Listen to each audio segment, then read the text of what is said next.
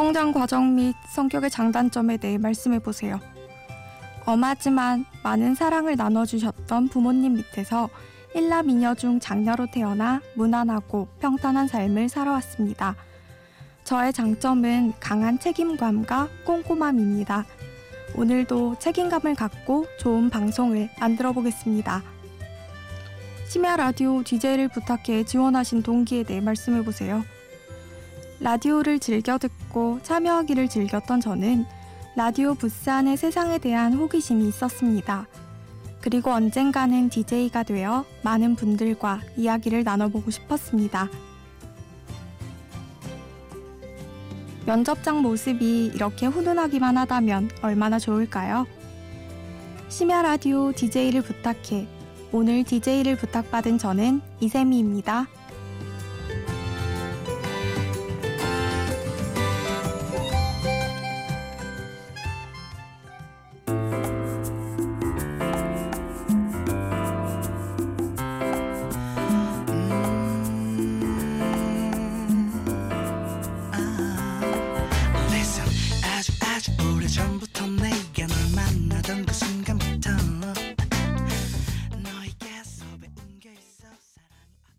오늘 첫 곡 스탠딩 에그의 라라라였습니다. 안녕하세요. 저는 27살 취업 준비생 이새미라고 합니다. 취업 준비생이라는 저의 신분에 맞는 오프닝을 준비해 봤어요. 실제로 입사 지원할 때 성장 과정 저렇게 썼다가는 일명 서류 광탈이 되겠지만요. 한 번쯤은 저렇게 솔직하게 이야기해 보고 싶었어요. 위기와 역경을 견뎌내야만 훌륭한 지원자인 건 아니잖아요. 오늘은요, 지금껏 평범한 삶을 살아왔고 또 살고 있는 제가 좋아하는 노래와 노래에 얽힌 이야기들을 해보려고 합니다. 첫 곡이었던 스탠딩 에그의 라라라는 제가 듣자마자 필이 딱 꽂힌 노래였어요. 도입부부터 이미 취향 저격. 1년 넘게 제 벨소리로 쓰면서 참 많이 들었던 곡입니다. 그런데 혹시 여러분도 그러실까요? 자주 듣던 소리는 그 소리가 조금만 들려도 온몸의 세포들이 쭈뼛 하는 느낌이 들더라고요. 예를 들면 알람 있잖아요. 한때 제 알람이었던 그 굿모닝 띵띵띵 하는 그 알람은 굿만 해도 윽 하게 되더라고요. 물론 알람 소리를 들을 때처럼 화가 나는 윽은 아니지만 저는 이 노래를 들을 때면 그런 느낌이 든답니다. 카니발의 그땐 그랬지 듣고 이야기 이어갈게요. 참 어렸었지. 뭘 몰랐었지. 설레는 젊은 하루 그땐 그랬지. 참 느렸었지 가장 찬란한 순간 우리는 하나였다. 영화 써니의 포스터에 적힌 문구인데요. 살짝 바꿔서 말해볼게요. 가장 졸렸던 순간 우리는 하나였다. 꾸역꾸역 일어나 꾸벅꾸벅 졸며 등교했던 고3 시절. 그때 친했던 친구들과 약 10년째 우정을 이어오고 있는데요. 어느덧 20대 아가씨가 된 우리의 10대 소녀 시절 이야기. 정말 힘들었지만 나름 재미있었던 그때 그 시절 이야기를 조금 해볼까 합니다. 혹시 PMP라고 아세요? 제가 고3일 때는 한창 이 PMP가 인기였어요. 학교에서 인터넷 강의 보기에 딱 좋은 기기였죠. 살 때는 당연히 이걸로 강의 보면서 열심히 공부해야지 라고 마음먹었던 우리는요. 얼마 지나지 않아서 모르면 좋았을 PMP의 다양한 기능을 알게 됩니다. 와, 이거 노래도 들을 수 있네? 오, 소설도 볼 수 있어. 헐, 드라마도 볼 수 있대. 그래서 인터넷 강의를 볼 때 말고도 참 다양하게 PMP를 이용하게 됐죠. 어느 자율학습 시간, 친구가 제 PMP로 드라마를 보다가 선생님께 딱 걸린 거예요. 그래서 PMP를 뺏기게 됐는데요. 2주 뒤에 찾으러 오라나. 미안해서 어쩔 줄 몰라 하던 친구는 결국 자기 PMP를 대신 맡기고 제 걸 찾아다 줬습니다. 아름다운 우정이죠.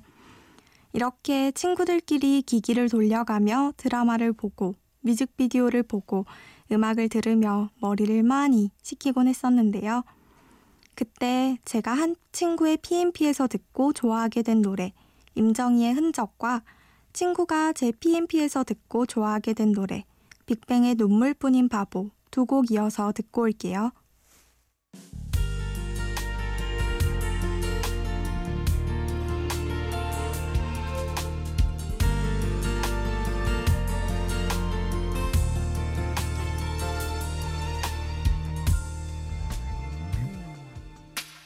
언젠가 우리 본적 없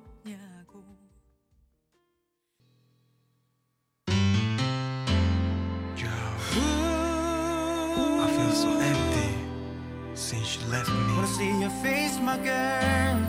It's like I don't even know how to explain. You see what I'm saying? Yeah. 많이 아파서 너무 화나서. 사실 저는 초등학교 때 영어를 꽤 잘하고 또 좋아했었어요. 그런데 학년이 올라갈수록 배우는 내용이 어려워질수록 영어가 참 싫어지더라고요. 수능이 끝나면 영어 좀 안 볼라나 했는데 토익이 딱 기다리고 있었어요. 그래도 외면하고 또 외면하다가 남들보다 늦게 토익 공부를 시작했는데요. 토익 점수가 발 사이즈랑 똑같다는 우스갯소리도 있지만 제 발 사이즈는 220인데 그럼 큰일 나죠. 전 지금까지 토익 시험을 세번 봤는데요. 첫 번째 시험은 시간이 부족해서 뒷부분 답을 찍어야 했어요. 두 번째 시험은 시간 내에 간신히 풀고 마킹까지 다 해서 되게 좋았거든요. 근데 분명 200번 문제 답까지 마킹을 다 했는데 200번 보기 칸이 깨끗한 거예요. 네, 밀려 쓴 거죠. 부랴부랴 답을 수정해 나갔는데 결국 다 하진 못했어요. 이렇게 되니까 진짜 저도 싫고 토익도 너무 싫어지더라고요. 그래서 한동안 토익 문제집은 쳐다보지도 않았어요. 근데 점수가 둘 다 기대에 못 미치니까 울며 겨자 먹기로 공부를 다시 시작해야 했죠. 이번엔 꼭 끝내자는 마음으로 많은 문제를 풀어보고 또 시간 안에 끝내는 연습을 많이 했어요. 그리고 지난 2월 28일에 세 번째 토익 시험을 보러 갔는데요. 이번 시험은 다행히도 시간 안에 문제를 다 풀었고 밀려 쓴 답도 없이 마킹도 다 끝냈어요. 어찌나 뿌듯하던지. 아, 이제 성적만 잘 나오면 되는데 부디 제발 잘 나와서 이제 그만 토익과 헤어지고 싶네요. 영어와는 어차피 헤어질 수가 없는 사이니까 토익이라도 좀 떠나주길 바랍니다. 영어 공부에 대한 애환과 영어 정복에 불타는 의지를 담은 커피 소년의 노래 영어 듣겠습니다.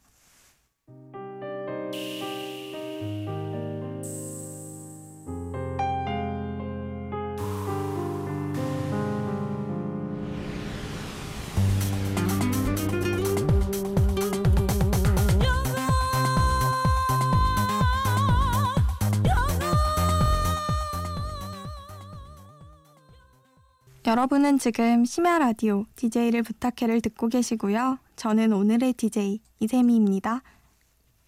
재작년 봄, 저는 한 공공기관에서 채용 보조 아르바이트를 했었어요.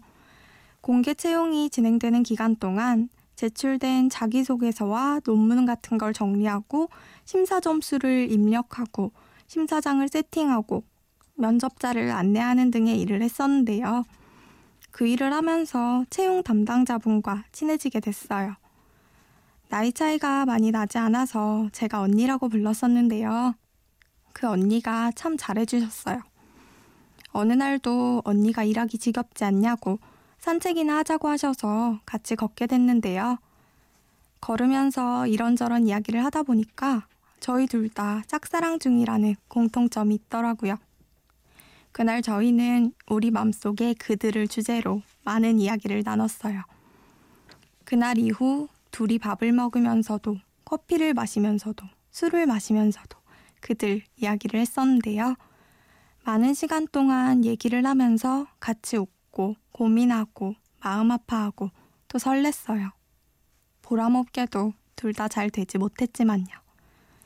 그 당시에 언니가 좋아했던 노래 불독맨션의 침대에 이어서 제가 즐겨 들었던 BMK의 내 마음에 들어오지 마세요까지 듣고 올게요.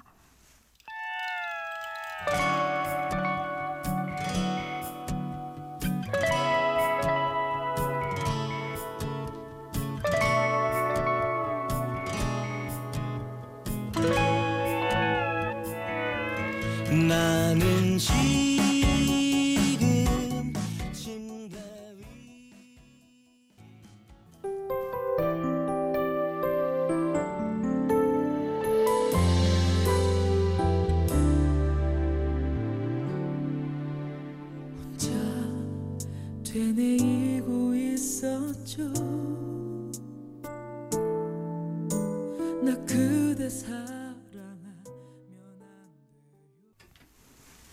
재작년인 2014년 말 2015년 새해를 앞두고 저는 새해 계획을 세웠습니다.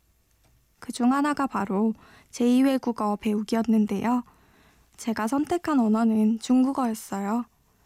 고등학교 때 제2외국어로 중국어를 선택해서 재밌게 배웠었거든요. 그때 꽤 잘했었으니까 학원에 등록하러 갔을 때 중급반으로 들어가려고 했었어요. 근데 원장님께서 배운 지 오래됐고 기초를 잘 쌓는 게 좋을 거라면서 초급반을 추천하시더라고요. 초급반은 진짜 하나도 모르고 못하는 사람들이 배우는 반 아닌가? 난 좀 아는데 라는 생각에 내키지 않았지만 기초가 중요하니까 다시 배워볼까 하고 초급반에 들어갔어요. 그리고 초급반 첫 수업에서 저는 아주 버벅대고 더듬거리고 아 정말 못했어요. 예전에 그 자신감은 다 어디 가고 너무 창피해서 학원 가기가 싫어지더라고요. 근데 이미 많은 돈을 내고 2개월치 수업을 끊어버린 후였죠. 그래서 그래 이제부터 공부 진짜 열심히 하자 다짐하게 됩니다. 어느 날도 한 카페에서 열심히 중국어 공부를 하고 있었는데요. 그러다 심심해서 라디오 어플로 방송을 듣는데 모르는 노래가 나오더라고요. 모르는 노래라서 에이 그만 꺼야겠다 했는데 노래를 좀 듣다 보니까 어 이거 뭐지? 내 얘긴데 누가 나 보고 쓴 건가? 라는 생각이 들더라고요. 그래서 노래를 끝까지 듣고 바로 다운도 받았던 곡이 바로 베란다 프로젝트의 괜찮아입니다. 많은 취업 준비생들에게 이한철의 슈퍼스타와 더불어 인기 있는 위로송이자 응원송이죠. 같이 들어볼까요? 출발한 내 친구들이 어느새 저만치 앞서 달릴 때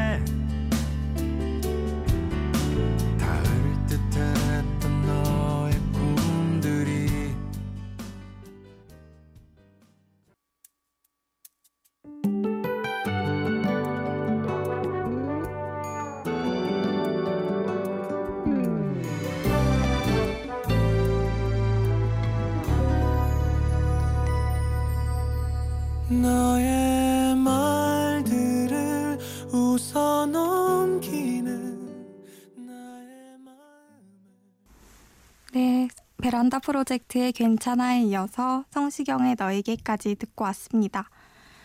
열심히 공부한 끝에 저는 작년 8월에 HSK 5급 자격증을 땄어요. 학원 수업을 듣긴 했지만 자격증 공부는 저 혼자 했었는데요. 혼자 공부해서 일어난 거라 그런지 성취감이 더 크더라고요. 뿌듯하고 스스로가 참 대견했어요. 그런데 그때 주변에서 별로 듣고 싶지 않은 소식들이 들려왔어요. 다들 어렵다는데, 아, 엄마 친구 자식들은 어떻게 그렇게 공무원도 척척대고 대기업도 척척 가는지. 그런 소식을 들으니까 걔들이 이룬 거에 비하면 내가 이룬 건 참 별게 아니구나 라는 생각이 들더라고요. 남과 비교하지 말라지만 뭐 그게 말처럼 쉽나요? 그리고 저희 부모님이 50대 중반이신데요. 이 나이 때 어른들을 보면 보통 대화의 주제가 자식 자랑이잖아요. 우리 아들이, 우리 딸이 어디 취직했다, 용돈을 얼마 줬다, 자랑하면서 뿌듯해 하실 텐데, 저도 저희 부모님의 자랑거리가 되고 싶은데, 그러지 못하고 있는 것 같아서 많이 죄송하더라고요. 주변에서 이런저런 소식들 들릴 때마다 귀가 팔랑거리고 심장이 쿵 내려앉기를 몇 번. 이제 저는 그냥 마이웨이 잘 가기로 했어요. 이유는 그냥요, 그냥 그러고 싶어서요. 힘들 때는 좋은 노래들 많이 들으면서 위로받고 다시 힘내기로 했고요.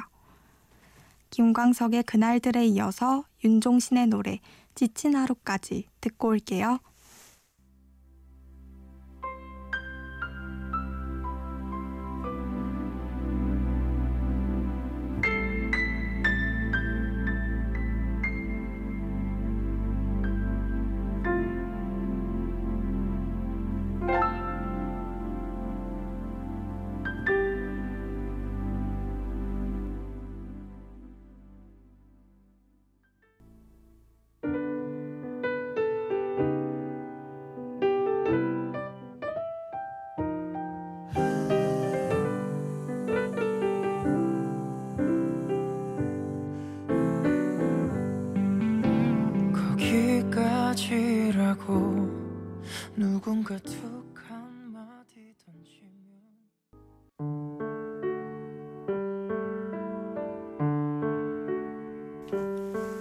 하고 싶은 이야기가 있는데 이야기를 털어놓을 사람이 없을 때, 이야기를 들어줄 사람이 없을 때 정말 외롭다는 생각이 듭니다.